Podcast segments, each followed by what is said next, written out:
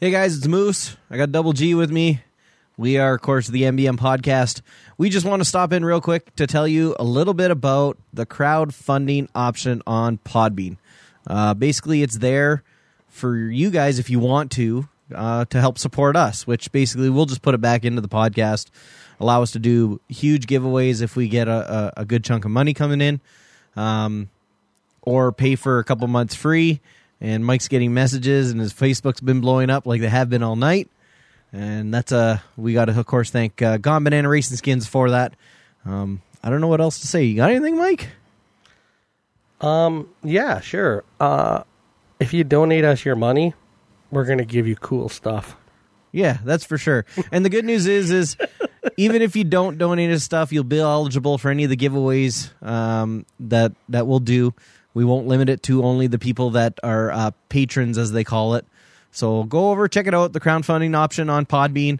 And if you feel like helping us out, go ahead and put yourself in there for however much you want. As little as a little, I completely messed it up. It's doing so good. Look at me go. As little as the as li- I'm going to leave this in there now. As little as you want or as much as you want. Help us out if you want. We don't care. We're still doing the show no matter which way you shake it. And hopefully you enjoy the next episode. We'll see you soon.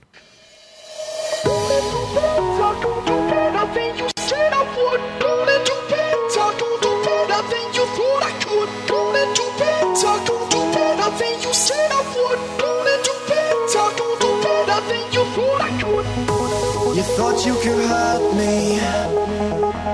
Did you think I was blind? I thought you were better. Better luck next time. Better luck next time. You thought that you had me. Got away with the crime.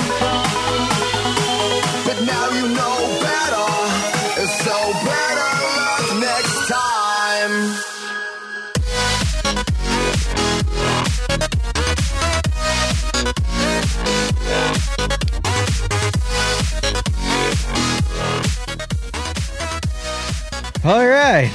It's the MBM podcast. We're back with another one for you guys. Um, I'm going to take a minute before we even start show, the show.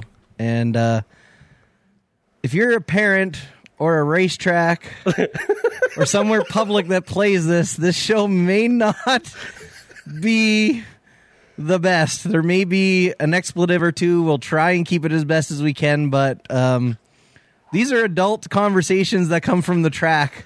And I know most of you older guys and younger guys that have been involved in these conversations at the track know where this show is probably going to go.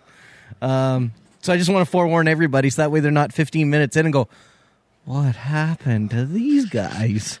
so uh, consider yourself warned. Listen at your own risk from this point and go. Thanks, Mike. oh, you want really me to t- you want me to say something now? so, Uh, who we got on the phone is a gentleman by the name of Christopher Mitchell. I believe he probably never uses the f- full Christopher. I think he goes by Chris or Chrissy. Uh, you may know Chris. Uh, you'll recognize his voice from uh, things such as uh, the world uh, races that were just happened in Las Vegas. Sorry, I'm getting all tongue twisted here. Uh, and also Beijing, he helped call the races. I'm also told he is part of a governing body over in Australia called AARCMCC. I can't remember what that stands for. I got to Google it. It's huge, but whatever. Chris will tell us all about that. And uh, I'm told he's pretty popular over in that part of the world. Chris, say hi to everybody, please. Hello, and thanks for having me on the show, guys. Oh, thanks for waking up at a beautiful 3 a.m. in the morning to talk to us. It's a beautiful summer evening here in the second most isolated capital city in the world, Perth, Western Australia. Did he just say it's summer? Yeah, they don't get winter there, I don't think. Oh, we do. It just doesn't really suck warm? as bad as yours. how how cold does it get there in, in the winter, Chris? Oh man, it gets really cold, like two degrees C. It's like minus 10 here right now, and we haven't even gotten cold yet. Yeah, yeah, I know. you know it's cold when when we put on a hoodie, but we're still wearing thongs. I mean, uh, flip flops for you guys. I not wearing actual thongs. No, no, no. I They've gonna been say, you to as thongs. over- All you wear is Ah. hoodies and thongs. What's wrong with you, bro? So I guess my understanding of it though lately for you, Chris, has been uh, more of the announcing gig has kind of been going on your way, and um, actually doing a quick Google online, there has been some mention of comparing you to very similar to like the the likes of like a Scotty Ernst, uh, where he's very very popular when it comes to bigger races, and they like having him announce because he's he's well he's spot on. He he runs a tight ship as well when he's doing Oh that. man, he's the king. Scotty's absolutely the king. Um, I jokingly said to Scotty when we were in Vegas that yeah, I'm the Australian version of you, but I said it only as a joke. I didn't mean to uh, enforce that stereotype. It- Has it kind of stuck? Um, I don't know because since then I haven't done any races. Uh, but I have just uh, been speaking with um, ARCMAC, which is the AARCMCC. If you want to know, it's the Association of Australian Radio Control Model Car Clubs. Swallow that one. Yes. No thanks. Sounds kind of kind of kind of something you joke on. yeah, yeah. Um, So what exactly does that body do? Can you explain that to us? Well, RMAC operates just like Roar or any other governing body does in their host country. They organise just the sanctioned events that count towards uh, state, and regional, and national titles, which does all your world points for qual- world's qualifying for Okay. all the classes. Can I ask So you a question, RMAC Chris? manages uh, all the regionals basically. It's and, and we manage the rules as well. Is, Chris, can I ask you something? Yeah. Is your microphone rubbing on your face? Uh, on my man boobs, yeah. Oh, that, I think that's better because every time you talked, I could hear this like rubbing sound, and I was like, Oh, "What is yeah. I'll hold on?" it up now. How's that? Oh, that is so much better. It sounds like I'm talking to you through a cloth. Just No, now it's perfect. It's just every time you would t- say something, I, I pictured your jaw moving up and down and, and your microphone rubbing on the side of your face, and it was just it made like a weird echoing sound. It was great, but I just was like, oh, maybe I'm going to say something. I'm going to correct them. yeah. Yeah, so- no, thank you. So that's basically like uh, basically like the Rora and like you said uh, of of what we have in North America. It's similar type of thing then. Yeah, yeah, and um, I'm involved with uh, the electric off-road section of RMAC. So Okay. I'm uh, on the board. There's three of us. Um, there's a section head, and then there's two of us on the on the board, and we manage the rules each year and try and organise and coordinate with the clubs around Australia to host all the state and national titles. And I was fortunate enough to uh, be sort of the main kingpin or just the person, the figurehead at the top of organising this year's electric off-road Australian titles at my uh, home track, West Coast Model RC. Shout out to all my West Coast guys. Wow. So you kind of are a pretty big deal around there. Uh, it's Australia, so it's not really the biggest deal, but yeah. it's Australia. Well, you know, like we, we we tell everybody, you know, myself and Matt, and he can throw his two cents in here. You know, we are literally just two dudes sitting in a basement putting together a podcast. Um, Oh, I thought that was going a totally different way for a minute there, sitting in a basement. actually, we're not even sitting in the same basement because I'm an IT guy, is what I do for work, and I've come found some pretty creative software that lets us talk together but not be together. And uh, yeah, it just. But yeah, we're we're nobody. You know, we literally are just club racers who decided that we could put a podcast together uh, based on the inspiration of the guys from the Ripcast, and I'll let Matt kind of add to that. Yeah, that was Yeah. pretty much it. Um, I started listening to the Radio Impound podcast uh, back when they had Tim Tunnerman on from Associated to talk about the 443 because I'm an Associated guy and I wanted one badly. And of course, I was trying to gather as much information about the car before it come out that I could. Um, and I listened to it, and I knew that me and Mike and another friend, and of course of our RC friends, we'd stand around sometimes and just talk hours about RC.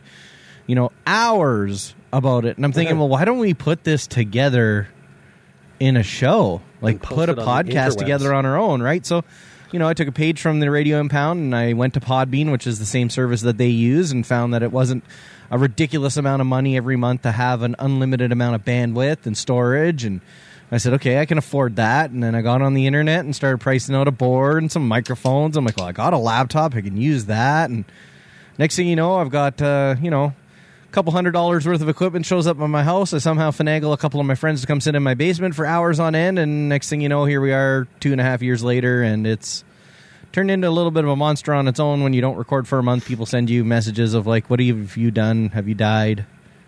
Why isn't there another show?" Oh yeah, yeah, it's Crazy. I haven't heard anything from you. Are you dead? Yeah, yeah. yeah exactly.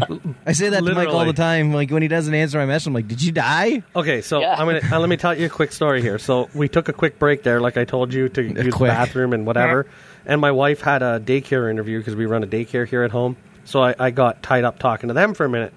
So I come back to my computer and I've got Mike, hello, bro, hello, dude, you die? Did you fall in? Still can't find your DICK to pee out of? I'm like, what the heck is going on here? I'm like, dude, chill. Oh, Uh, yeah, so that's us. That that is us in a nutshell. And uh, you know, we uh, we really enjoy having a good time. We're probably the least serious serious people you'll ever meet. Um, you know, we, we, we really do have a passion for this hobby. We're we're kind of at a loss right now because we don't get to race a lot uh, due to the circumstances here at home. You know, our closest tracks a 50 minute drive into the United States, like we're in Ontario, Canada. We border right with um, with uh, Sault Ste. Marie, Michigan. So we drive down to St. Ignace, it's called, and we race there once a month. Next closest track is actually going to end up being in what's called Traverse City. It's about what Matt two and a half hours. Uh, two and a half to You know, forty-five. and they're going to be racing once a month, but a different weekend than the other place. So at least that gives us a second option. And then Yeah. I think the next closest place would be what Sudbury, eh, Matt? At about three and a half hours. Yeah, Sudbury would be the next Yeah, closest. You know, and, and that's in, in Canada, so we wouldn't have to cross the border, which isn't a big deal. So as you're getting the gr- idea here, we don't get to race a lot because we don't have a local track here anymore. Yeah, nine and times out of ten racing for us. 15 And, minutes. Sorry, what was that? Sorry, and I complain of driving 15 minutes to my local. yeah, yeah. So it's just so if we even if we even had a permanent place an hour away, I'd I'd drive that regularly, no oh, problem. Absolutely. It's just uh, unfortunately the places that that we do go to are not permanent facilities. Mm-hmm. Um, they're kind of fly by night set up. The one day race the next, tear it down that day kind of deal. And Yeah, exactly. you know, we say to ourselves sometimes when we go to these bigger races with people, it's like, man, I wish I was better. And then it's like, well, you got to remember, dude, these guys have, they get as much time as we do in a whole season of racing, normally in one weekend Yeah, exactly. of practicing or, you know, two weeks of practicing for them. So we've got to remember that, okay, yeah, we only came in the C mains out of, you know, the all the way to F.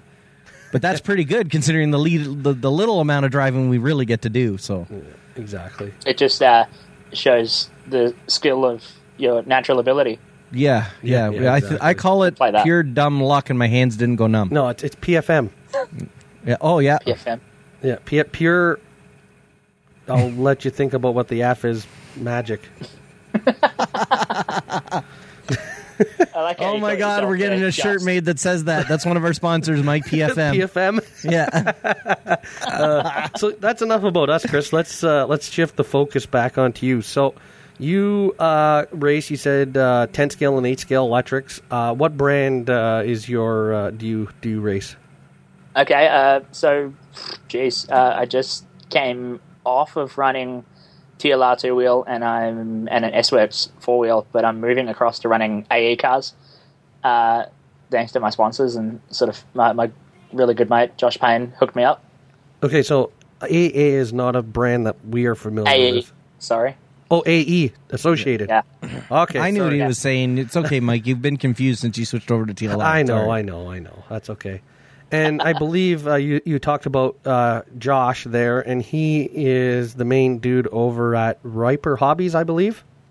yeah. So he's the co- co-owner of Riper Hobbies uh, with his business partner Dave Sims. Uh, I I didn't know these guys until I started in racing and uh, sort of started racing a lot with them and started getting around the country to lots of different races and they've become really good friends and the whole crew and uh, all our teammates that race down there are all a nice big huddle of friends. It's really cool.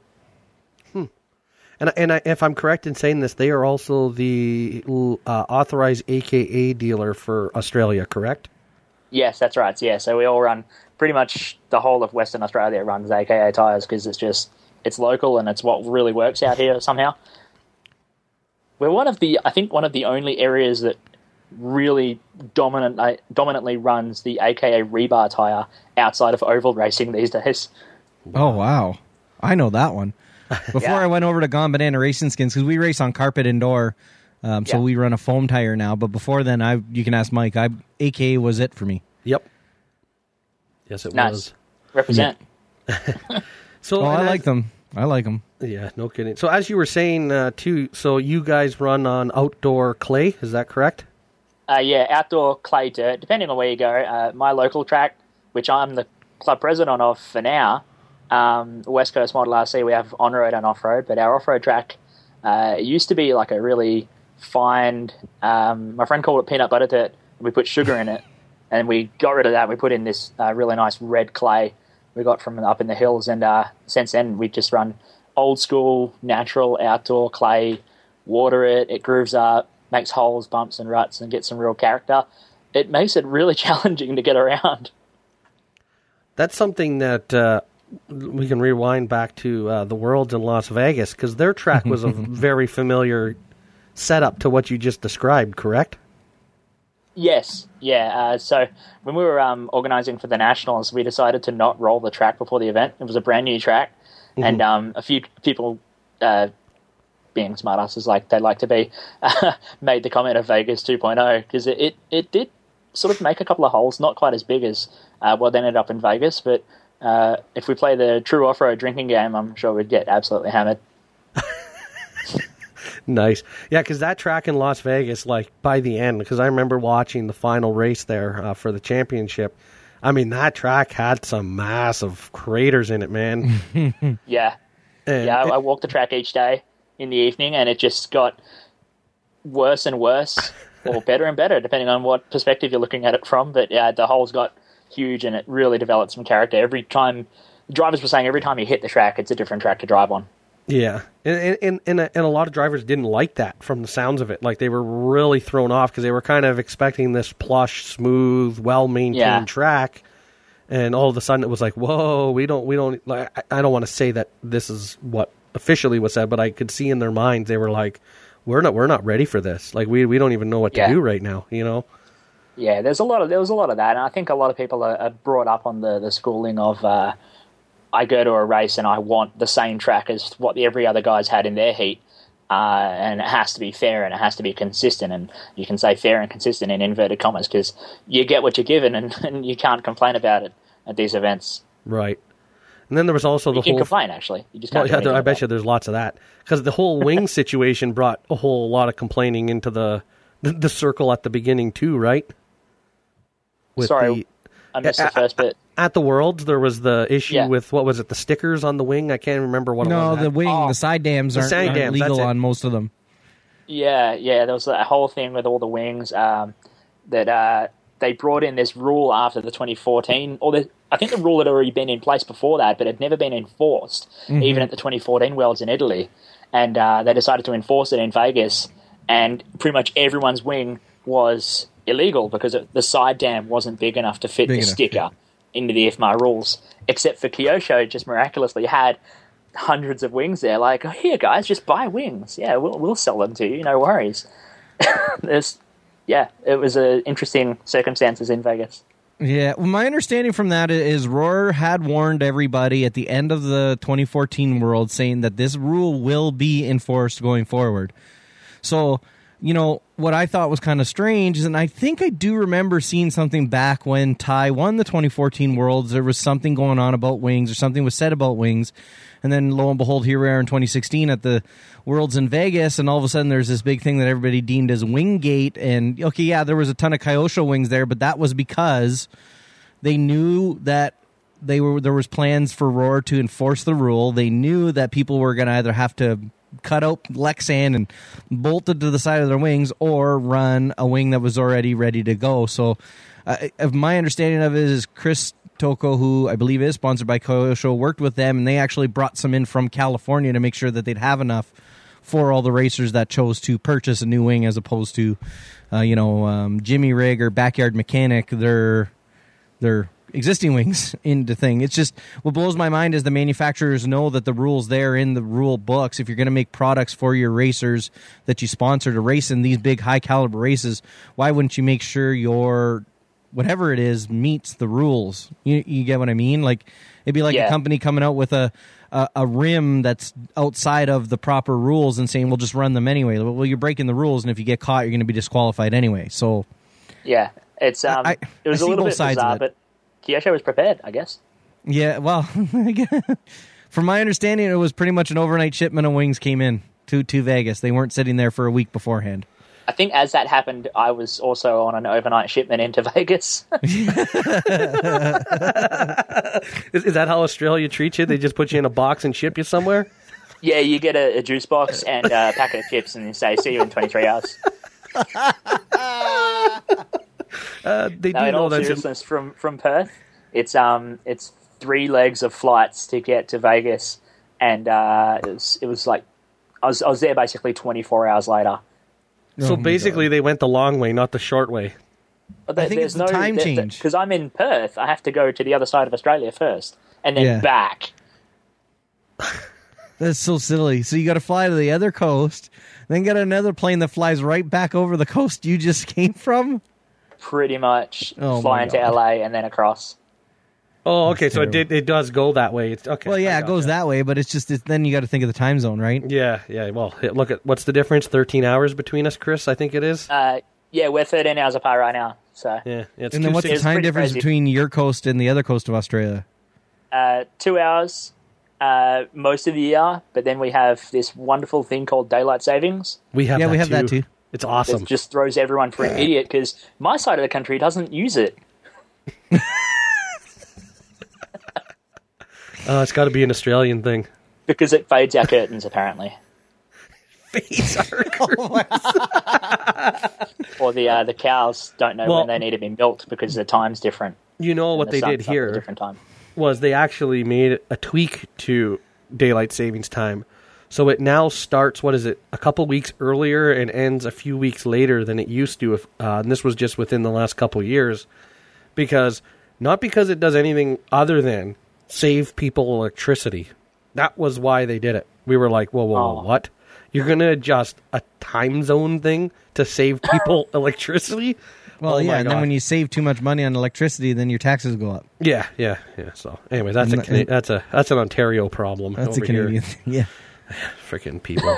that's an us problem, not a you problem. yeah, yeah, exactly. so yeah, so I can only imagine that there's probably some funny stories that uh, you can tell us, and you can't tell us. Um, give us one of those moments that you can tell us on the air that you can share with everybody that kind of sticks out as a funny moment. Um, I can tell you about the time I broke Bruno Coelho. So I was a total rookie going into this whole live RC deal um, when I went to Beijing for the ISTC Worlds. And um, I think Aaron Waldron decided to throw me under the bus and he handed me a, an entry list and said, go get all the driver details car, motor, battery, body. And I'm like, oh, yeah, no worries, I'll go do that. And I run off and I'm realizing, oh, there's 155 entrants. Thanks, Aaron. so I spent the next two days of practice, which is boring anyway, going and getting all these driver details. And I listed them all down.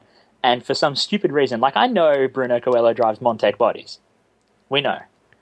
And for some stupid reason, I had him down on my paper sheet as Montech, but when I put him in my computer, I put him down as Protoform.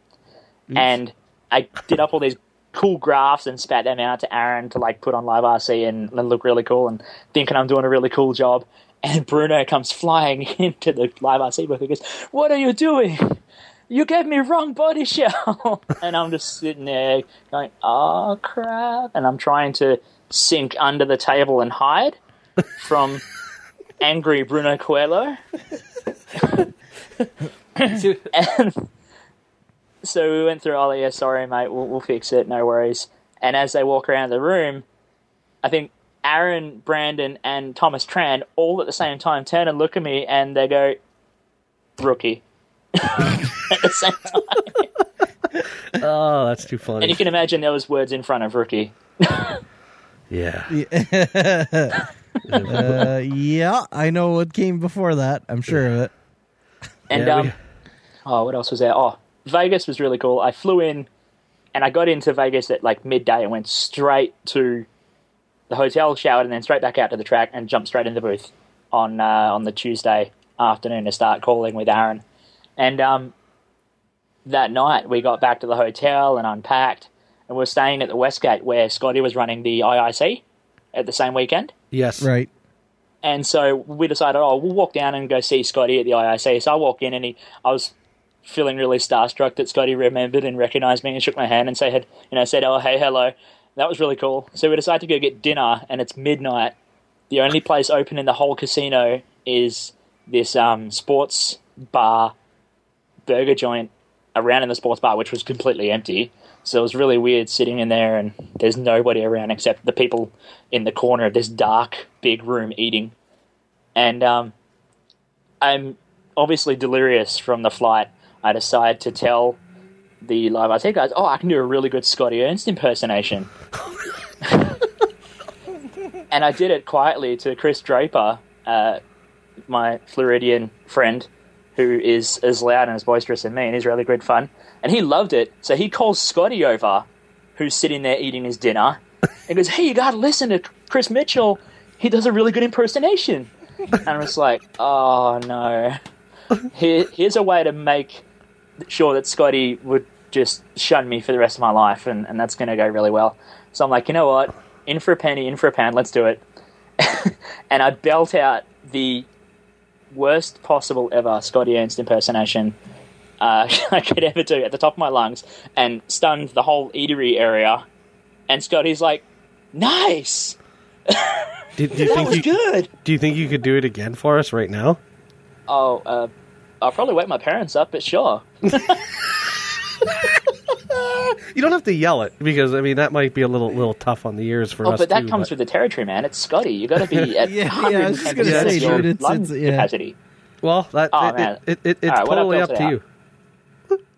Oh, you, you good? Sorry. Oh, I'm yeah, we're, we're, we're Oh, yeah, ready. let her rip. all right, all right. So what I belted out is just the classic Scotty, right? He goes, "All right, we're getting ready to go racing. Corner marshals are ready. Drivers are ready. Good luck, drivers. We're going racing on the sound of the tone." It is. It is though. oh, that's funny. Uh, Scotty, if listening to this, I'm sorry. Don't hate me, please. Oh no, I think he loves you. oh man, yeah, Scotty is is one heck of a, a guy, and Ah, uh, you know he king. definitely has set the standard uh, for what race announcing should be. You know, and I think everybody strives to be like him. Yeah, No, I I- mean, I- when I I started love racing announcing at like my local club, I literally all it took was I watched a few Scotty videos. I'm like, yeah, I can do that. That that sounds easy. so I go down to my local club, pick up my microphone, and start making an idiot of myself. And I somehow ended up commentating at nationals within six months of that. Oh, that's funny. Oh, right on. Yeah. So, um, jeez, oh, just so many questions. Matt, you got something you want to ask Chris or bring up? Um, well, I'm just like I said, I'm I'm interested in just hearing the, the stories that he have that he has, and I know. and it's just yeah, like it's it's incredible to to think the the the stuff that he's been able to do in in such such a short period of time, right? Like it's like kind of one of those in the right place at the right time, right? yeah, yeah, yeah. Um, Yeah, agreed. So, you know, something like I want I was wondering. So at the at the worlds, the drivers here are different announcing than what what the people watching at home do, right? Because you're doing more like color commentation with with Aaron, like for the viewers, right? yeah, Okay. yeah, that was um, that was something, and that took a while to get used to. Uh, Beijing was sort of the first time I've ever actually done commentary with someone else and having to bounce back off each other and not doing track announcing and race directing at the same time. So I'm used to standing there and screaming down a microphone, yelling at people, calling cautions, calling up new drivers, and giving stop goes and all sorts of crazy stuff that requires me to drink like a liter of Red Bull in a day to stay awake. But uh,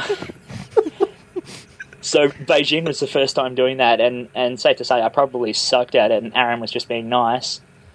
But uh, I think Vegas, I did it a bit better. Oh yeah, on Vegas. I mean, it was definitely one of those. Uh, whoa, who's this guy? Because we don't follow the on-road stuff at all. Like, I'll be just completely honest with you. You can drop names and talk about this guy and that guy, and and for me, anyways, Matt, maybe you have a little bit more insight into it, but I try and watch the Reedy on road race. but yeah, Um, we're just kind of do that. What, what, what are you talking? But I mean, the stories are still funny regardless of who they are. So Yeah. that that doesn't matter. No, I understand that completely. On road gets a bit of a bump steer. Even uh, in Australia, it's fifty percent of what off road is over here. Right. And I think it's kind of the same over here as well. It's just not as pop. It's like there's people that are into it, but I think the off-road stuff gets way more attention. Um, yeah, and it's just the, the nature of the racing, in my opinion, and I'm probably going to piss people off when I say this, is is just more exciting. Yeah, yeah. I mean, jumps add a whole whole world of fun to to to it, right? Like, you know, the on-road stuff's cool because it's fast. You know what I mean? And and driving RC cars, period, will give you an appreciation for what those guys are doing. But yeah, jumps just add a whole new level to the. I, I think you and I could do very well if we were doing on road because we wouldn't have to worry about landing the cars anymore. Oh yeah, no, I know. Yeah, Yeah, Getting staying them in your- the air is really easy. Getting them to land, that's where all the problems come in. Yeah, that's where you ha- had that nice little pile of broken parts in your shed. Yeah. Oh yeah, there's been a few times where Mike and I have looked at each other and be like, "How did I not break?" You seen that too, right? Well, we can go rewind to a story of many years ago. It's not really that many, but like four, like four years ago. This is when me and Matt first bought RCs, and of all things, we bought Red Cats because those were what was cheap. So I bought this. What was it? The Monsoon or something like that, Matt? Hey, was it an eight scale? yeah, it, it was a truggy. Nitro Truggy. And it was okay. It ran all right. So we're out, out at this uh, schoolyard, basically. We're driving around, doing our thing, you know, being goofs. And uh, we're, we're, we're torquing along, going and going. I'm like, oh man, I think we're really close to that. Pow! Right into the biggest tree. Okay, and I mean, this thing hit that tree and bounced back at least five or six feet. I mean, so I was like, oh man. I was like, I And then he tried to make it move. it did. It sadly limped very slowly. and I mean, the chassis was bent, the drive shafts up the center because it was a, it was a four wheel drive, right? So the drive shafts were folded up like in paper clips. Oh man, yeah, it hasn't. I got an. since. a- I actually have an album on my Facebook about that. Yeah, yeah. But what what's funny about it is was the whole. I think we're getting really close to that. And just as I said, tree, I kissed the thing square on. Yeah, that sucked. Oh man, that's perfect. Yeah, uh, it it happens. I mean, that's like my dad. My dad's got four acres of property, and uh, he tried my four x four short course truck and drove. Oh it into my the God, I remember that. into the only telephone pole on his property. You know, he's got four acres. He's got to hit the telephone pole. So Yeah. yeah, you know, when it happens, it happens. But whatever. So yeah, we got all sorts of funny stories like that too. Me and Matt have what's called the Matt and Mike effect. Oh You want- god, you want- I'm waiting for that to happen later today. You want to explain that to him, Matt? Uh, okay, so basically, this is the way it works, Chris.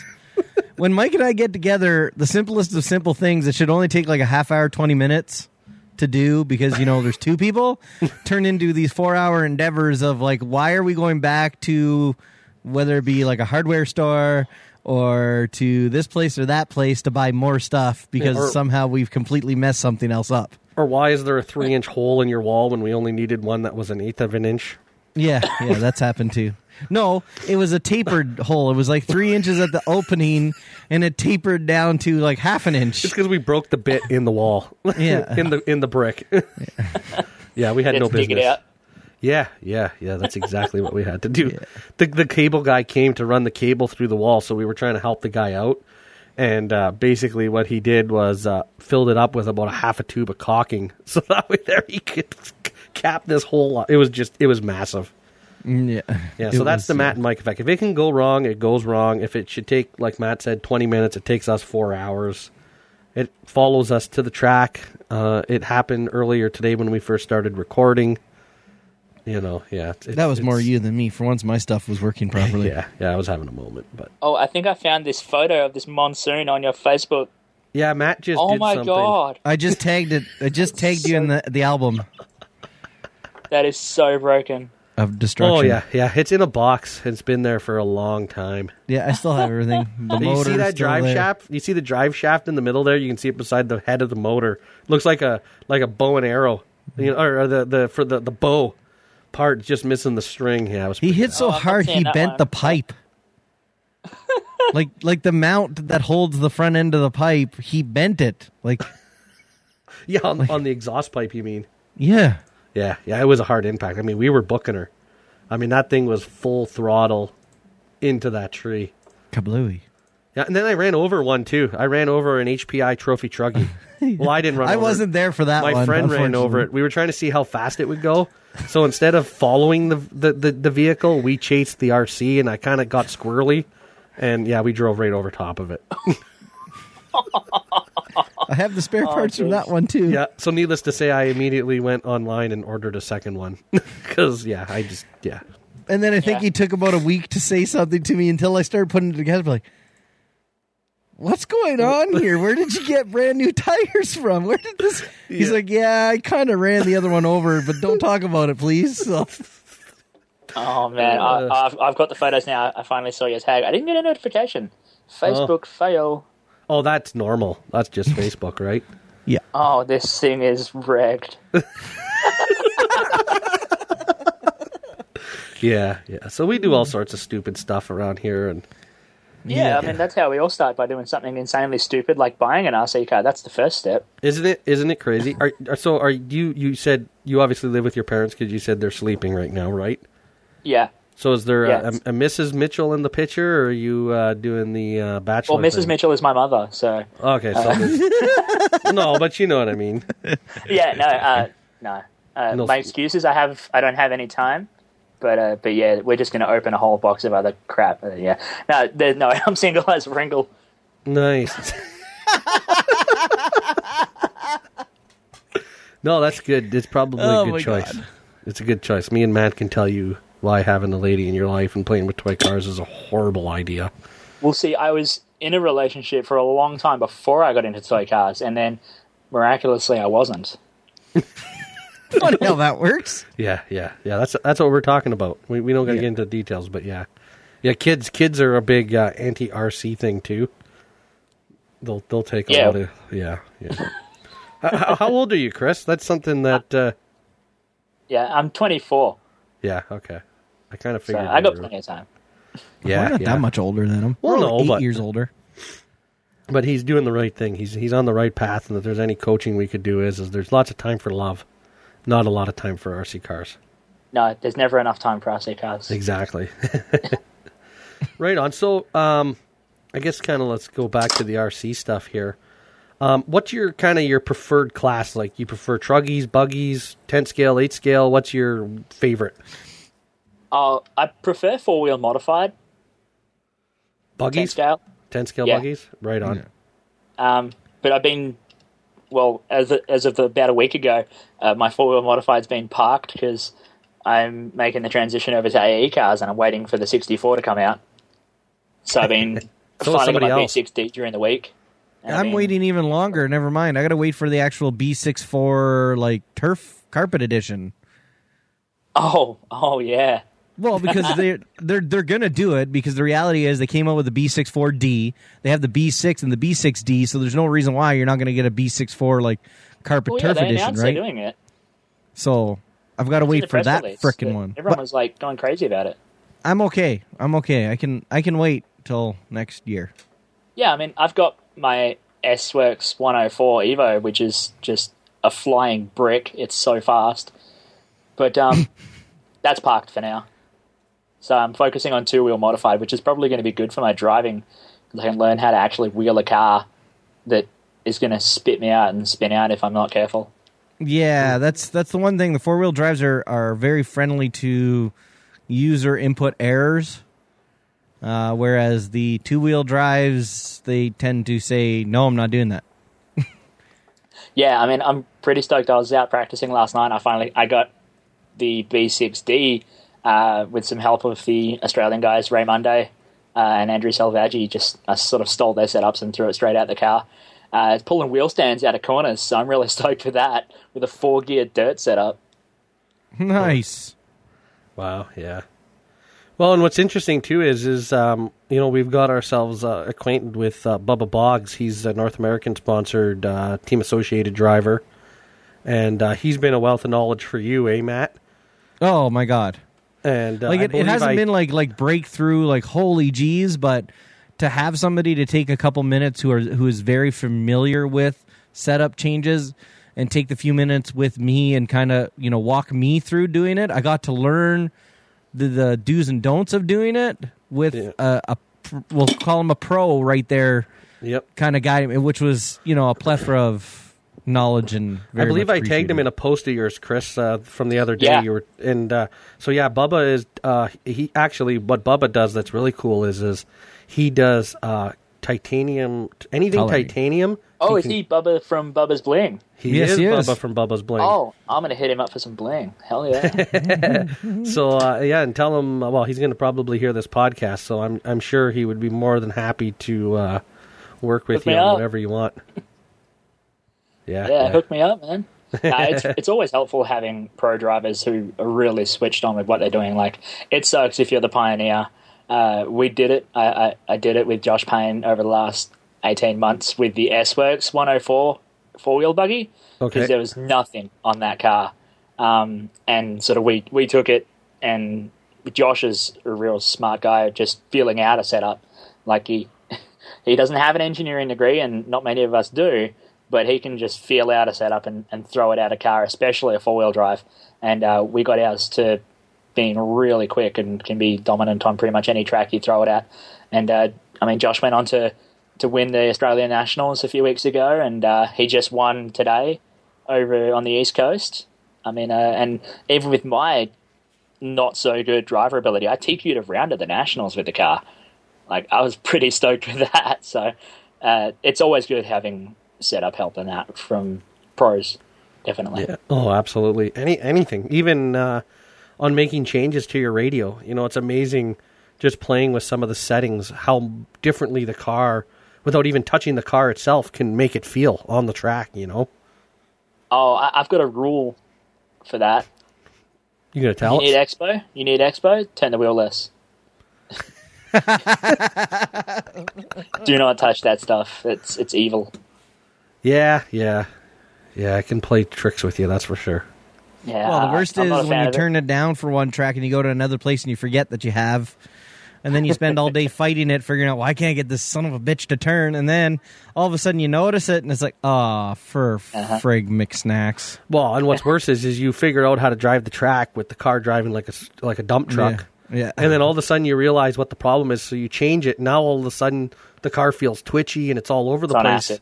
Acid. It's on acid. Yeah, that's yeah, yeah. That's exactly how to describe it. Yeah. that is like Yeah, I've done that. We did a we did a race um a few months ago with a e buggy at um Model Off Road Buggy Club, which is hosting the 2018 eight scale IFMAR Worlds.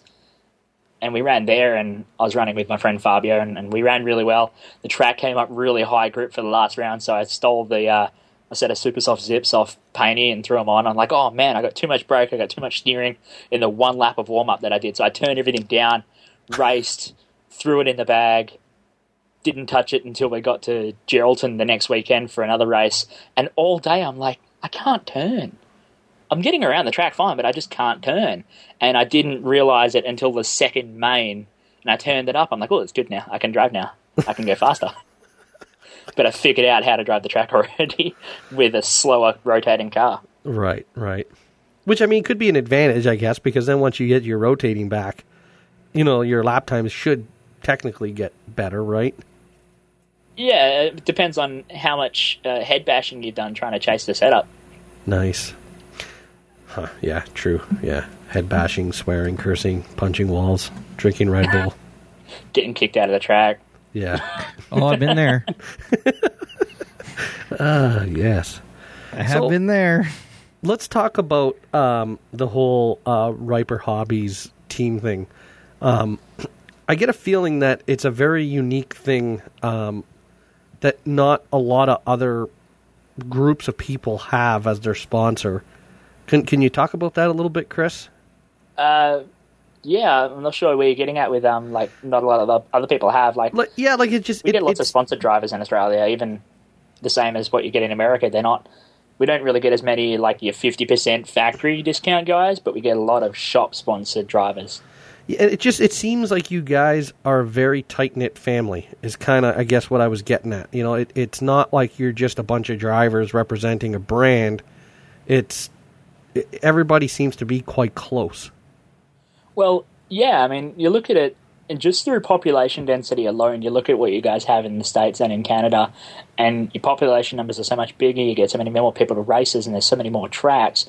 Uh, you come here, and, and like where Riper Hobbies is in Perth, we have two ten, we're down to two 10 scale clubs for off road here in Perth. So one race is Astro, one's dirt. So we all know each other. Like if you race 10 scale and you race 8 scale, you know everyone immediately. So before you even get into like sponsored drivers and things like that, you're already friends with everyone. You're if you already had a beer with everyone at the pub, you know you're all pretty nice and happy with each other. So when you get into being sponsored drivers, I, I think I'm very lucky to be uh, part of this group of friends that we're not only uh, sponsored drivers, but we are friends. Because when I started, was when these guys, some of these guys started, and we're all sort of pretty close, just going to races together and, and being around each other at the track. It's it's really cool. It's what's keeping me in the hobby and keeping me interested, I guess. Yeah, and, and that's exactly kind of I guess what I was getting. I just didn't know how to say it in in, in, in the right words, and it's just it is like you know like I said to you. Um, the reason we got into contact was because of Tasha, right? And it's just talking to her and, and you know the way she talks about you guys and everybody else that she's recommended you know for us to, to kind of reach out to it's like holy cow these these people are like brothers and sisters not you know Yeah. co-sponsored drivers it's just it's a totally different atmosphere than what I've experienced talking to people here I guess on this side of the world Yeah, well, there's a lot of love in Australian RC racing. Uh, there's also a lot of hate. You still get the haters. You still get the people who want to rip each other's throats out and stupid stuff like that. But there, there is a lot of love because we are a very small community. So you got to look after each other. And I, I started really enjoying going to races, not just for the racing and, and battling and having fun and winning, or trying to win anyway, but just for the family and, and sitting around talking crap between heats, you know, having a beer after racing and enjoying the company of like-minded people. I, I'm finding that really enjoyable as well. Well, isn't that what the hobby's supposed to be about? Because at the end of the day, That's right. That's what this is: is a hobby. It's not a, it's not a job. It's not you know something that people are going to get rich at. It's something you got to do because you love it, right?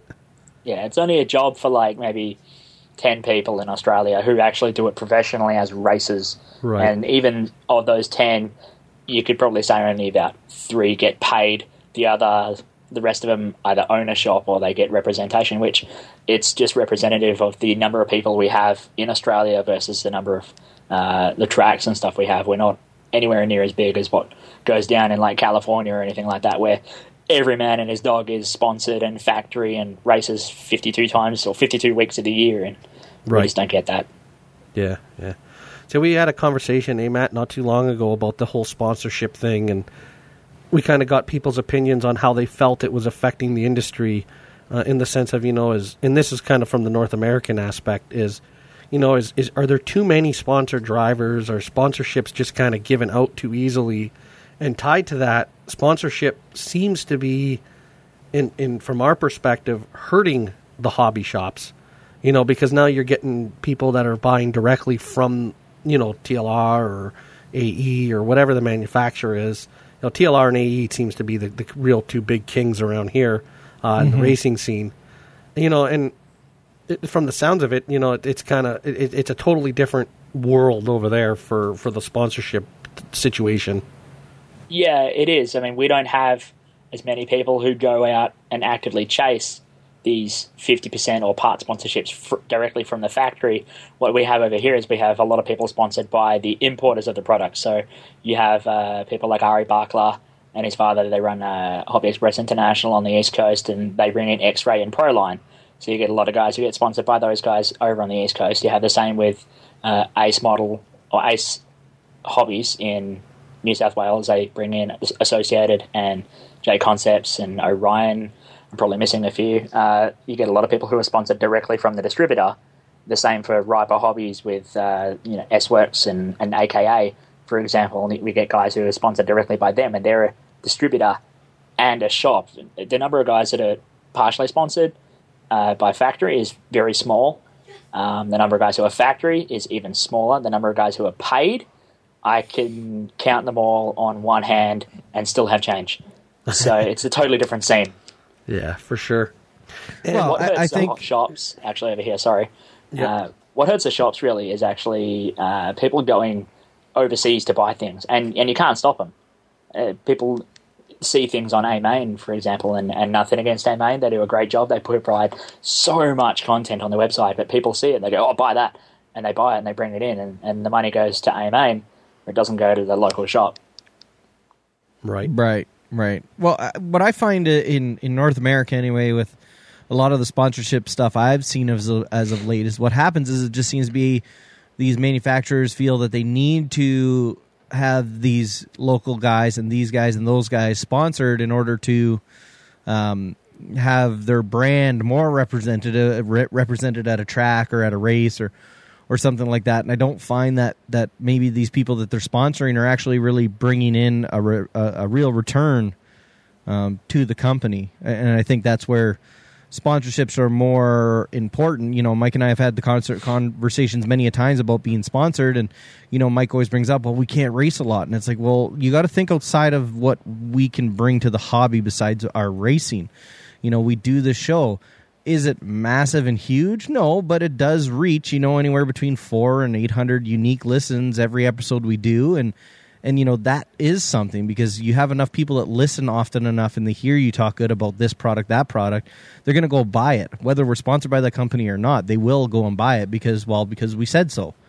And i really hate Yeah. saying that but that's the truth of it. You know what i mean? When you listen to something and it's just like anything you know? That's why there's advertisements on shows like howard stern and you know there's advertisements on tv shows. That's you know why it, at the super bowl companies will pay millions of dollars to have their commercial during the Super Bowl because right. it, it, it works. You know, it, it, works. So Yeah, and it's Ah. the same thing. Like sponsorship in any circumstances, if it's sponsoring a racer, the racer's going to benefit because they get cheaper product and they get to feel, especially if there's uh, like part and setup support as well, they get to feel part of a team, they feel included, they get more involved, they go out helping people, and they get support whenever they need help at the track or you go, oh, my car's not working, what do I do? You go to your sponsor and you say, hey, can you help me? And they, they'll most likely help you out. But on the other side is also, it helps the manufacturers because it's oh, for lack of wanting a better word, you could say it's it's a guaranteed income. Mm, Yeah, yeah, absolutely. And I probably just threw myself right under the bus with that one. No, but I- I know what you're saying because what the, what they're thinking is as well. If we give this guy a fifty percent deal, we're going to at least get that other fifty percent out of him. Where if we didn't give him the fifty percent deal, we might get nothing. That's right. Mm-hmm. You know, Yeah. and so they're playing that game of it. You know, it's better to take less of a profit because even at a fifty percent deal, let's be realistic. The manufacturers themselves are probably still making a crap ton of money. Yeah, absolutely. so they'll tell you you can they're see how it makes sense. You know, they're going to tell you they're not, and they're going to say, "Oh, you know, we make money on the parts. We make money on the parts." Yeah, you probably do make a bigger percentage on the parts, but you're still making money on the kits. you know, I, I It's you know, business. you can't yeah, exactly. go losing money and expect to stay in business. exactly, exactly, and you know, I mean, I, times don't- are. I don't see sponsorship as a bad thing as a whole. no. Um, it's just how it's given out. I think is, is becoming an issue. If that makes yeah. I, I can see the reasons for that, especially from from where you guys, as in your standpoint, and how frequent it, it is, and how many people get sponsored so Well, quickly in in the states. is- It's a totally different game over here. it's just you know, and I'm going to say this, and I'm going to I'm only going to say this because Matt gave a nice fair warning that you know there might be some things said in, in this inter, you know this this podcast that might be offensive, but over here it's almost become a contest of who has the bigger D. You know, and it's like. No, that's not what it's supposed to be. It's not shouldn't be. Well, I've got three sponsors. You've got two sponsors. I'm better than you. No, Like that's honestly what I see sometimes, and you're just like, man, you need a kick square in the pants. you know, like if that's how you think, because that's not it's what just it a should pissing be. contest. Exactly. You know, I guess I could have probably yeah, exactly, exactly that. Bring your umbrella next time. Uh, too funny. That is funny. The sponsorship over here, like it's the same even for tracks and clubs. The clubs go looking for sponsorship for their events, and if the races at that those tracks aren't supporting the local shops, then the local shops will be then reluctant to support the clubs because they're not going to see as much return out of it. So, Right. like as as a club representative uh, from West Coast and as just someone as part of the community locally, like I encourage everyone to go to local shops before they go uh, looking overseas because that's what keeps our local part of the hobby alive. Yep. All right, so I got to ask you a question then, Chris. What do you consider local? What's too far to be local? Because we have this conversation sometimes too. Because we do have what we you could deem as a local hobby shop that's in the same place that we go racing once a month, But it's which in a is different 45 country minutes from away. us. It's in a different country. It's 45 minutes away. So what what do you deem as local? All right, I'll give you an example. For me to get to uh, Riper Hobbies from my house, it's an hour. that's that's my that's essentially my local. There's other shops around that I can go to for things if I need them. Um, we have uh, probably two, three shops in my city in Perth that support racing heavily, and we probably have about another four more that don't do as much racing, but they can do uh, and they do a lot of just the hobbyists, and they branch out even further into planes and all sorts of uh, all Right. the crazy world of RC. But local, I would say within an hour for me. Yeah. See, the other thing that plagues us is, is is a couple things. Is number one, you need a passport. Like you can't just drive into the into the United States, right? So You need a passport to go to your hobby shop. that's what I mean, right? Or, So or you awesome. need or you need acceptable ID.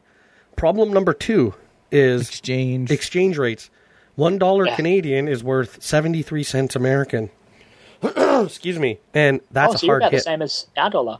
Yeah, well, yeah, basically, a, a dollar US costs us anywhere between a dollar thirty-five to a dollar thirty-seven Canadian right now. Yeah. You know, so it's ridiculous. You know, you want to buy a four hundred dollar kit, a four hundred US dollar kit. That's going to cost you five hundred and sixty dollars Canadian. How do I know? Because there's a four hundred dollar kit I want to buy, but I don't have five hundred and sixty dollars Canadian just sitting around.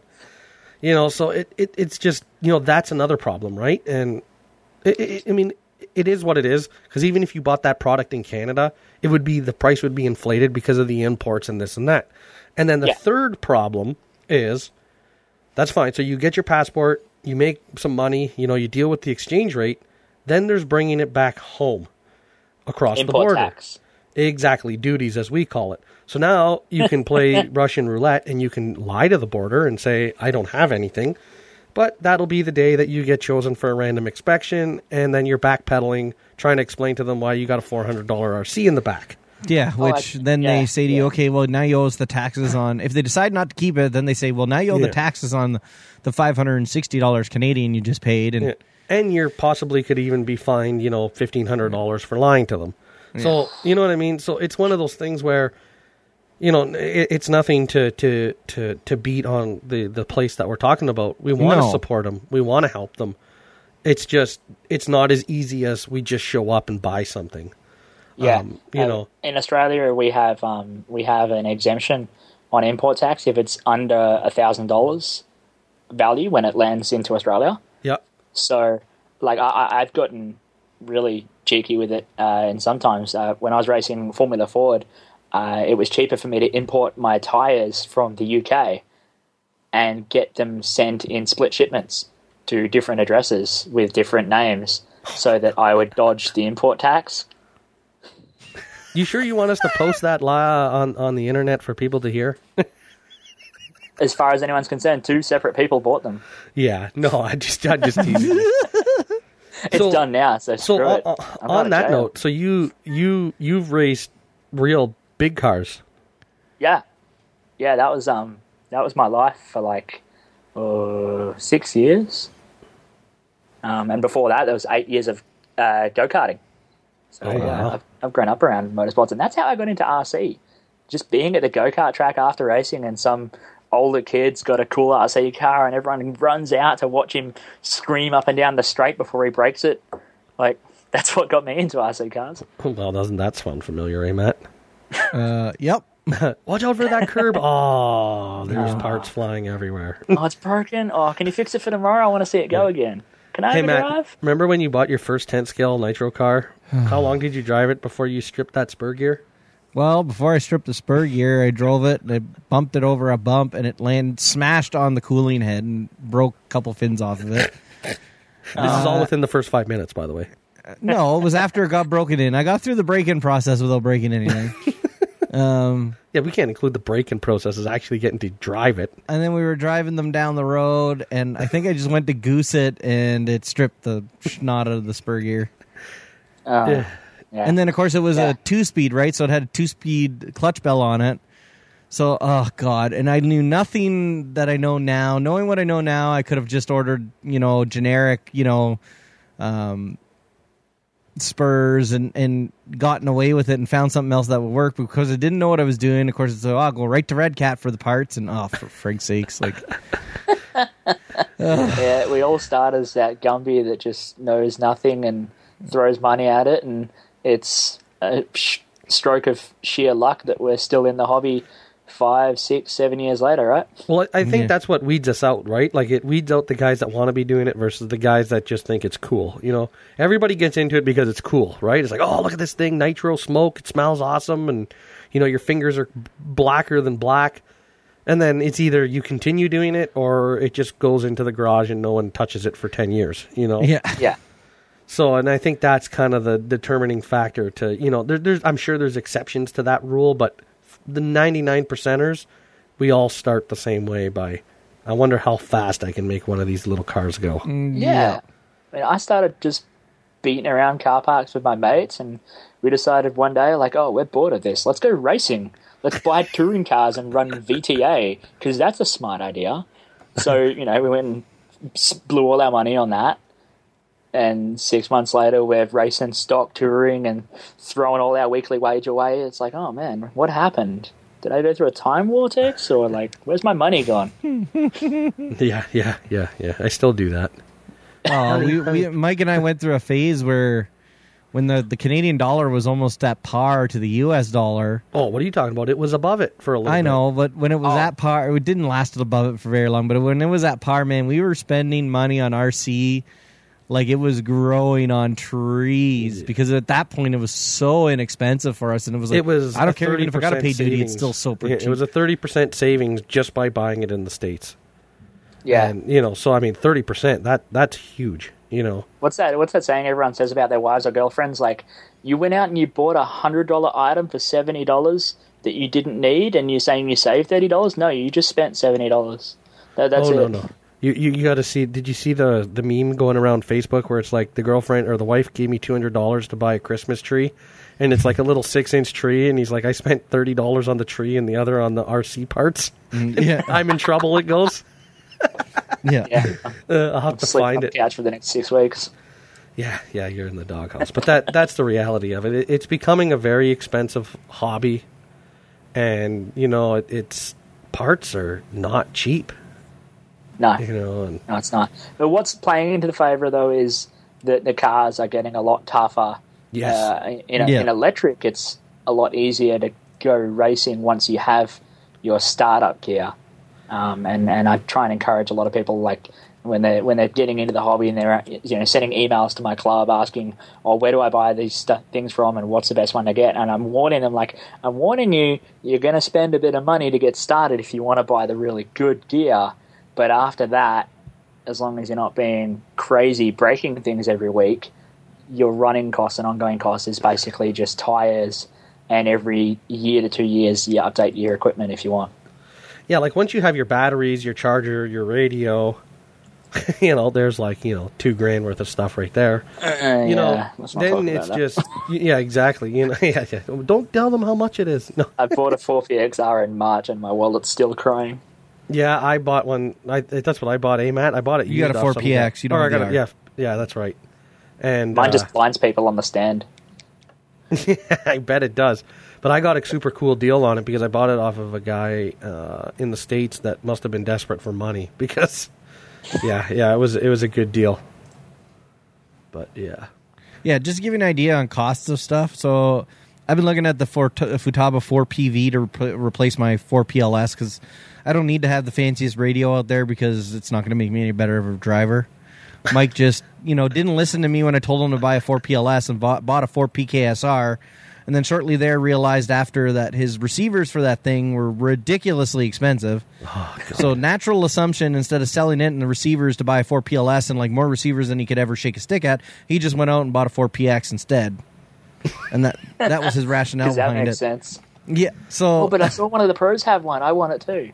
uh, so I've been teasing them about it forever. But anyway, so I've been looking at the 4PV, and just to give you an idea, in Canada for me to get one, they're about three hundred and eighty dollars Canadian, and then plus tax, which puts them around four hundred and thirty bucks, and then of course shipping because none of the websites seem to do free shipping. So that's probably another 15, 20 bucks there. So you know what I mean. We're in the ballpark of just a share, a hair under five hundred bucks for a 4PV. Whereas on like something like Tower Hobbies, they go for two hundred and seventy nine ninety nine US. I'll get free shipping. I can put it on Easy Pay if I wanted to, where I can make payments on it. And even with exchange at being at thirty five cents on the dollar, the thing still comes in two dollars cheaper than it is in Canada without the taxes. Oh man, yeah. Right?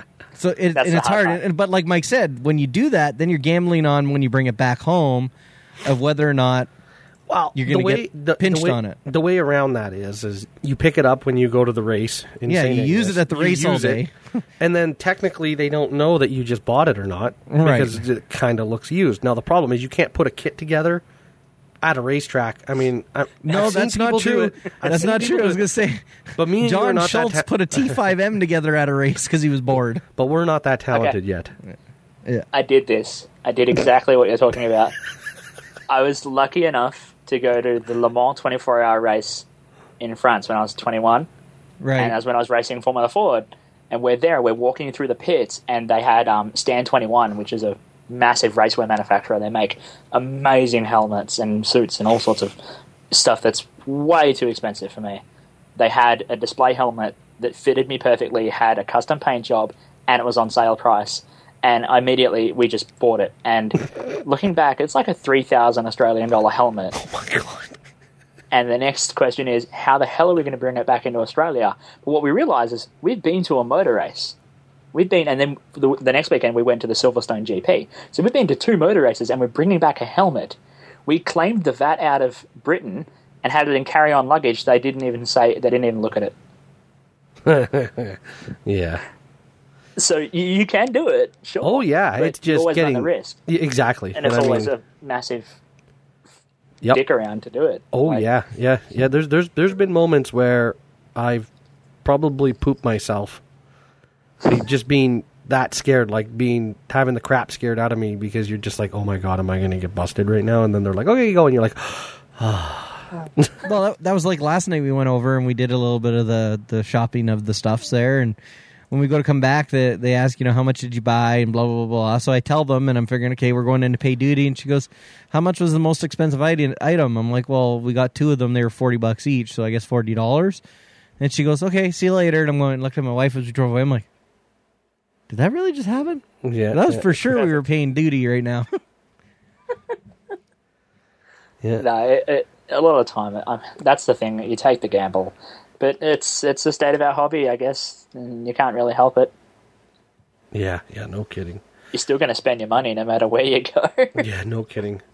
So let's um, uh, uh, let's just. I'm going to bring up another name here, and let's talk about him uh, briefly, uh, Chris. And that would be uh, Kyle McBride. Oh, I knew this was coming.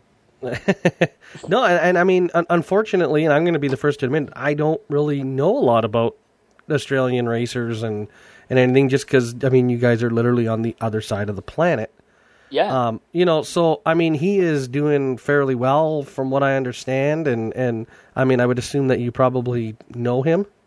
yeah. I mean, without a doubt, you can straight away say Kyle is the best driver in the country right now in Australia, and he's kicking goals so good on the international scene. Like ranked inside the top 25 on uh, that top 25 RC rankings for one eighth off road.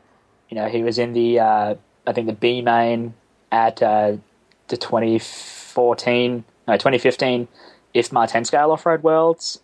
Uh, he's holds the all-time record for most amount of back-to-back to back-to-back to back Australian national championships consecutively, and he's still on that roll. Wow. Like he's just killing it. He's a really nice guy. He's down to earth, and he's still young. Like he's got it all going for him in this industry, and, and he's such a cool guy. You watch him drive, and like I, I was at the uh, 2015 Nationals in Ipswich, Queensland, and I was I'm racing modified, so I'm racing against Kyle, and I'm trying to I'm trying to make the main. Like that's my goal. I want to be in the show, and I watch Kyle driving. I'm like, oh crap, makes me look like a novice. Like it's just it's a joke. Like you rock up to a track, you see Carl there, and most of the time these days, and I'm probably speaking out of turn with a lot of people, and some people are going to get upset at me for saying this, but I assume you rock up to the track, you see Carl's there, and you go, oh, not winning today. it just goes like that. Well, it, it's kind of like he is the Australian version of Ty Tessmann to us Canadian RC racers. Would be probably the best comparison. Yeah, he's just a freak at the wheel. it's crazy. Yeah, see, for us though, Mike, that's more like when Cole shows up. It's like, well, so much for that. Yeah, yeah. Cole's how old? 14, 15, or whatever he is. I think he's it's like, 16 now. I oh, think he's got what his are you- drivers. Dude, what are you talking about? What about them kids in Iowa that were like eight or nine years old that we couldn't even hold a candle in the wind to? Oh, I know. Oh, we have kids like that too. Okay, I am like, man, I am old enough to be these kids' father, and they are like teaching me a lesson in what it's about to drive an RC car, and I'm just Yeah. like, oh, you know, and you just We got to envy young him. His name's Caleb Noble. Is from far north Queensland. He's, I think he's ten now. He's ten Okay. years old. He makes the A main at eight scale nationals, and he's fast. Like he can hot lap as quick as Kyle. And because he because he races in Queensland, he races against Kyle a lot. The same for Aaron Stringer, another Queenslander that's super fast that can lap as same the same as Kyle. These guys in Queensland, these, these there's this pocket of guys in Queensland that are just insanely fast, and it makes us all really jealous because they're that quick and they have lots of really good tracks over there. But this kid, he takes a milk crate up on the driver stand and stands on the milk crate so he, he can see over the bar Yep. and he wheels a truggy like a demon. like he's just busting the biggest whips you can see, lands it, wins the race, and is like, eh, that's good. Walks away. Just doesn't even care. He's so cool. I take my hat off to young Caleb. He's a ripper driver. I think that's the key, right? These kids, they don't care. Like, you know what I mean? Like when I'm up on that driver's stand and all of a sudden I'm like in first, and it doesn't matter what freaking heat it is. It could be the friggin' Z main. It doesn't matter. All of a sudden I'm crapping myself, my stomach's turning, and then that's it. I'm back flipping, doing cartwheels across the track. You know, Blow where the kids, I don't think the kids get that. You know what I mean? Like they just, just do what they got to do. yeah, it's it's really cool to see. Uh, yeah, I'm the same man. Like I get anywhere near like third, and I start shaking like a leper, and I'm just can't control my inputs. And I'm gonna fall off the track. I just start counting down. I'm like, I know I'm gonna fall off the track if I don't get Yeah. this under control. Yeah, no, and that's it. And then you just kind of do that, you know, okay, I got to take a big breath. So you do that, right? Your car's like doing cartwheels, and you're like, okay, let's try this again. And then two seconds later, you're doing cartwheels. So you're saying to yourself, okay, take a big breath, try again. it's like, Yeah, the worst Yeah. is is when you get yourself so wrapped up and so worked up that you you literally your nerves start getting to me. I get a leg shake. yeah. Like my my my legs start like uh, kind of like shaking. It's like, hey, dude, calm down, breathe. And then I realize that I haven't br- like taken a breath for like the last two minutes, which is why my body is involuntarily starting to shake because I'm getting ready to pass out. Yeah you, you haven't blinked, and your eyeballs are so Yeah. dry that you're afraid to blink now because it's going to be like sandpaper across Yeah, your I do that all the eyeballs. time on the track. I'm like, oh, I forgot to blink. I've, I've seen a driver visibly start drooling mid race because he's just not even focusing on swallowing his spit. Dude, dude, who, doesn't that sound like Joel with his tongue hanging out? yeah, yeah, I do the same thing sometimes. I get my little tongue hanging out. Oh there yeah, but dude, Joel is like, I mean, that guy's like a freaking snake with his tongue hanging out, man. It's like, dude, suck that thing in. You're gonna trip on it. Sounds like my dog. My dog, it, her tongue is too big for her mouth. Yeah, yeah, yeah. That's like Joel when he's racing and he's doing really well or he's pushing it. Mm-hmm. Like that tongue just keeps coming out, and he gets better as the further his tongue comes out, the better he gets. I love oh, Joel. Oh, that's awesome. I love Joel. Joel's like one of our best American friends. yeah, he's pretty awesome. Yeah, he's he's a pretty rad dude. Yeah, he's gonna laugh when he hears that. Uh, too much. So, Chris, I got a, I got, I was dared to to ask you something. Oh God. Yeah, it's, it's a pretty bad one. So, what I'm supposed to ask you is, oh look, I just got a picture of his dog. I'm sending it to Matthew too. I'm just a bit slow on my phone trying to listen and do that at the same time. So yeah, so the dare is to ask you, do you have your grid girl outfit like Tasha's? Oh, jeez. uh, yeah, we Tasha told me about this one. uh, oh, they said uh, I had to I had to try and find one. I said I'd get one out and show off my man boobs, but I'd maybe have to like wax in the middle because it'd be a really hairy affair otherwise. Did you? Did, I'm I'm sure you've had to see it where uh, apparently her husband put it on and took a picture with one of the RCs in his hands to kind of curb everybody's comments at that time. Oh, oh my God, I that did not must have been that. I'm- I'm classic. going for this now. I, I, I'll put it to this: I don't know if you're going to find it online, and I'm I'm I ask Tasha to send it to you if you can't find it. I'll just leave it at that. It is got to be one of the most priceless pictures I have ever seen of another dude. It's it's just that good. Uh, they're a wild bunch, these Archibalds. Know what we're Oh gonna do. yeah, you know I talked to to Tasha and and Archie for like two and a half hours the other night, and uh, it was like started at like four o'clock in the morning here, which is like ten o'clock their time, or no, it was like nine nine o'clock I think. I don't remember. Anyways, and I mean, oh, the stories that came out of them too. I was just I couldn't believe it. I was like, these people are hilarious, you know, and so genuine. That, that's all I can say, you know. And we're gonna we're gonna have uh, Tasha on, I believe, next weekend as well after our race uh, in Saint Ignace. Oh, and I just dropped something. But yeah, you know, I you just quit doing that. yeah, I'm playing with something in my hands and I keep dropping it. So yeah, yeah, that Never girl outfit was was pretty funny and yeah. She Yeah, I'm, I'm searching for it, but I, I doubt I'm going to see it. Like, it's not something you would keep on your Facebook photo No, no. albums. because she had to remove the pictures because of all the drama that came with it, and I, I don't even understand why. Like, I don't understand why men have to be so piggish, and that's coming from a guy that's piggish. You know what I mean? Like, it's just like wow, the comments that ensued were just ridiculous. I guess, and it's too bad. Yeah, it really but is. you're you're an internally only around close friends pig. I'm classy. I wouldn't say classy. There's some things that come out of your You're mouth classy, sometimes bro. that make me cringe, but um, you need dinner date before you get take, taken to. Yeah, I'm stopping there. Uh, oh no, I'm bad. I I'll be the first to admit it. I'm yeah. You you you put me around a pretty woman and the brain cells start to just drop. yeah. Uh, yeah, yeah. okay. I'm still looking for this picture. Yeah, yeah. Like I said, I think you're gonna have to ask Tasha to, to send it to you, or ask her if I can send it, or yeah. But yeah, it's just it's priceless. Yeah, well, these Archibalds, they're a, they're a crazy wild bunch. They they surely make it entertaining. Yeah, no kidding, no kidding. I wonder if they're related to the Archibalds that I'm now related. I know, to. I know. That's what I was thinking too. I was like, I wonder if there's any descendants. And then the other thing is, is I wonder if there's ever been any link between Thomas from MKS because he's from Australia. Oh yes, he is. Do you know Thomas, Thomas, Cook. Cook from MKS Servos uh, USA, Chris? Uh, no, I, I don't actually. Oh yeah, no, he is uh, definitely an Australian purebred because you talk to him and you guys sound exactly alike for the most part. I- i- Is that is that racial profiling? Like we all just No, sound no, no, no, no, no. I, I, I am not racist. I hate everybody equally. Uh, perfect, perfect. I was gonna say something, but we're recording, so I'm not going to. Uh, no, no, I am oh, far from a racist. That's for sure.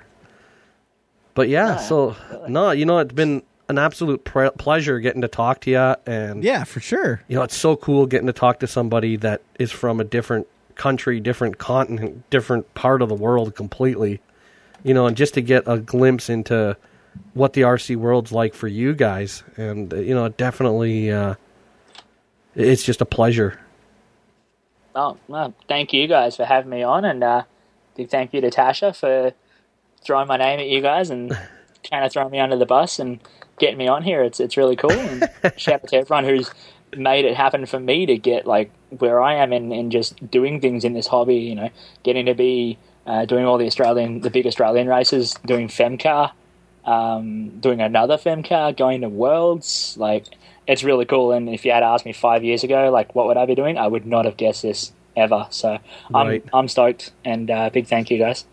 Yeah, and uh, Matt, there uh, once you uh, once he does his editing and all that, we'll get you a link. Um, if there's anything, I'll try and get them both edited this evening and get them both uh, on the site. And then what I'll do is I'll schedule. Uh, I'll release maybe one tomorrow, and then we'll wait like three days and then release the other one. Yeah, But I'll get him all the info to let him know when it should be up and live, so he can.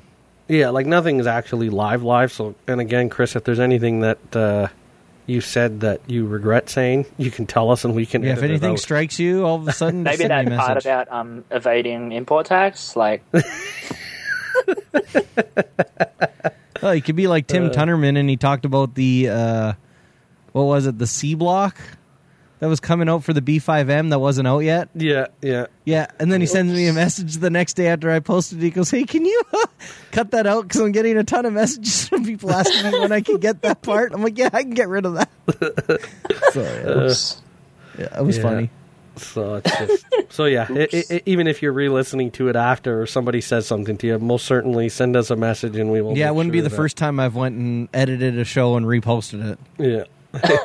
okay, I'll, I'll make sure to, to listen to it thoroughly and be like, okay, did, did, is that stupid or, or is it just okay? Well, no, it's stu- we're, stupid stays. oh, stupid. Okay, yeah, it's just Yeah, yeah, yeah. it's just getting me in trouble that, that has to go. Yeah, yeah, exactly. Yeah, yeah. That's all. No, this has been this has been a awesome. This is we haven't had I don't think this much fun in quite a while uh, recording one of our our episodes, and uh, I, I I look forward to doing it again and getting to speak to some of your colleagues as well. oh yeah, definitely. Um, you, I'm gonna have to get try and get uh, Josh Payne to hook up and have a chat to you guys because he's crazy. Yeah, he's on my list. Um, like I said, Tasha just kind of Of course. gave me Josh Payne, Kyle McBride, Ray Munday, Christina Munday, and Matthew Kellett, I believe. Yep. Matt You know, Kellett, so- he's a awesome guy as well. He's Yeah. um, he's the owner of Ace Hobbies in Australia. Oh, okay, right on. Yeah, and, and I mean, she just was name dropping names left, right, and I was like, whoa, whoa, whoa, whoa, slow down here. I'm like, I'm going to take this this list, and then uh, once we work through that group of people, we'll uh, we'll get some more, you know, because you know we do, we do have you know our our regular not not that we have regular people on the show, but you know we'll just get everybody in one at a time, and yeah, Yeah, you can't fit everyone into one show. No, Of course. There's too much to get through, too much shit to talk. Oh, Yeah. we might want to edit that out, my bad. But uh, you know, if if you're looking for an interesting episode to listen to, if you go on the Podbean site, check out the the roundtable conversation. Matt, what did we do? We had Roundtable. what sixteen people on at once. Yeah, Oh, yeah, the round table. You'd probably like the Mark Pavidis episode too. Yes, the Pavidis episode was good. oh, but the round, Pavidis, he's a cool guy. yeah, he yeah, is. And we did him early on, and it was one of those just blew my mind. Actually, if you You did listen to our second one, I think was with Tessmann. That like the second podcast we ever did. Mm-hmm. If you go back and listen to that, you will hear a couple of guys giggling like schoolgirls because it was like our second second episode, and we were literally doing the. I cannot believe we're talking to Ty because he just won the, the Italian IFMAR Worlds at that time. I think it was right. oh, Matt? wow. Big score. You know, so we were just kind of doing the like, blah, blah, blah, and it was just like, oh my god, like it just yeah, we were like little schoolgirls giggling, man. It was You guys are foaming at the mouth at your desk. Like, yeah, yeah. Oh, when he agreed to do it, I couldn't even stop talking about it. It was Yeah. ridiculous. you know, and now we've kind of, you know, eh, another story we, we like to tell is this one. And, and, and Matt, you can, you, you want to tell the uh, Rick, Eric Jensen, and uh, uh, what's his name at Casey's race there, the one, the first year that they came up? Oh, for freak's sakes! Yeah, okay. So we we go every year since I've started racing. I've been going to uh, the Casey Hobbies Spring Fling, um, and I believe he's going to be on a 17th annual this year. And I think I started going around the 14th or 13th annual. Yep. somewhere around there. So um, last year we get there, and you know we knew Rick was coming, and he was going to bring a few guys with him, and we had gotten to know Rick because he makes the foam tires that we run. He's gone banana racing skins.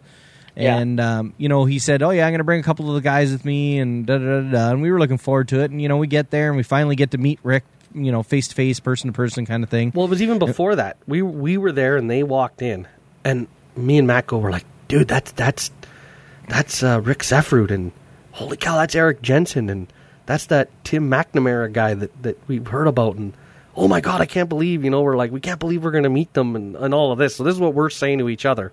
Yeah, well, yeah, we kind of have the back and forth talk of you know, oh my god, look, you know, Starstruck, right? We're just doing that. well because wow. we found out Eric worked has worked for like Live Live, RC. RC. right? So we're like, holy geez, that guy works for Live RC, and you know, I guess at the same time, Mike and I are sitting over at our little table having the oh my god, you know, those, the, you know, that guy works for Live RC, and like, you know, these guys came all the way here from Wisconsin to race us. Well, Eric Jensen's internally, I don't know if he said Rick- it. no, he was saying it to Rick. Was he? He goes, those are really the guys from the MBM podcast. So it's just like, like it was just we were all doing the same thing but to each other's respective parties and you know we were just all ah just and that was a moment when when after we were talking to Eric a few months later and he told us that and we were like dude we were doing the same thing about you and that was the moment when me and Matt were like oh my god like people actually pay attention to us like you know we're, we've kind of just I gone from apologize.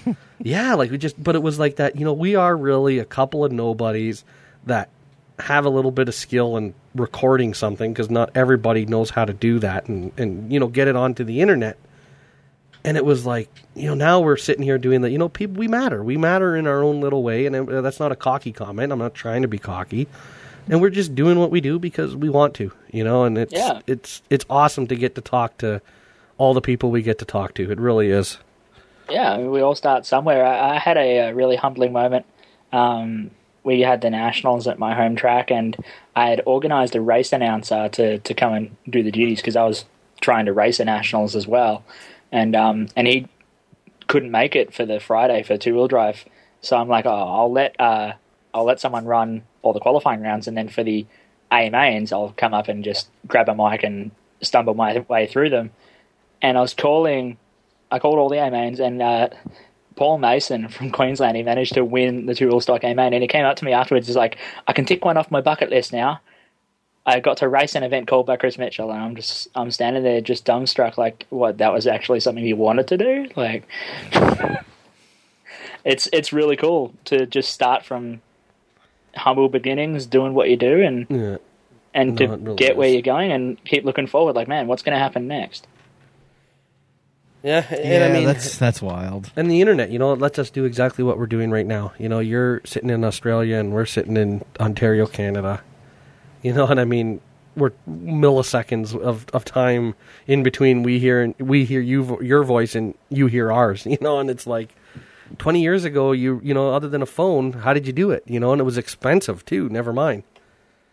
Yeah, I mean, we've been talking for an hour and a half. That'd cost like a thousand dollars back then. yeah, yeah, exactly. And so, but yeah, I mean, uh, I think that's all for me. Like you said, we've we've taken an hour and a half out of your time, so that means it's what like five thirty in the morning there, uh, Four thirty. four thirty. Yeah, Getting there. four thirty. Yeah, I guess we should uh, let Chris go back to bed. let bed. you go. Try to squeeze in a nap there before you got to go to work. Yeah, it's gonna be fun. well, at It's gonna least be a fun Monday at work. what uh, can you tell us what you do for work? Yeah, I, I'm a mechanical designer, so basically, I, I sit at a desk and I draw on SolidWorks. That's even worse. that's my job. That's even worse when you're tired because like, I'm an IT guy myself, so you get stuck behind the keyboard and the mouse, and when you're tired, oh man, there is not enough Red Bull or rock stars in the world to keep your eyeballs from having the, the eyelids slam shut like barn doors. Yeah, and I'll be smashing the coffee for sure. Seeing as I, I uh, quite proudly gave up all that Red Bull nonsense. Uh, Yeah, I saw a couple of weeks ago. Good for you. It's not easy. Oh, it, it's going to kill me otherwise. no kidding. No kidding. uh, I finally caved to the pressure of my friends telling me that like, oh, this is going to kill you, man. Stop doing it.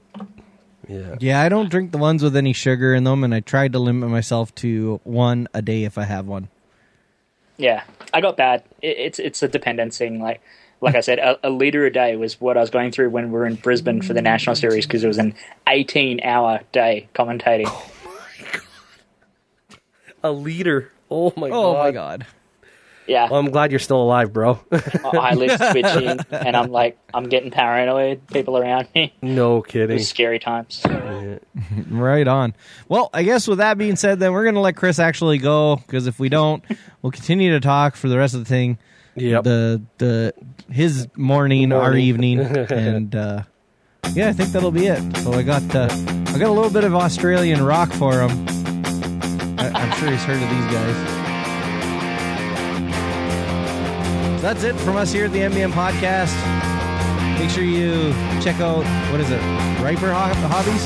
yeah, in Australia. head over there, check them out. And of course, check out Chris and everything he's been up to. And uh, thank you very much for listening to the MBM podcast.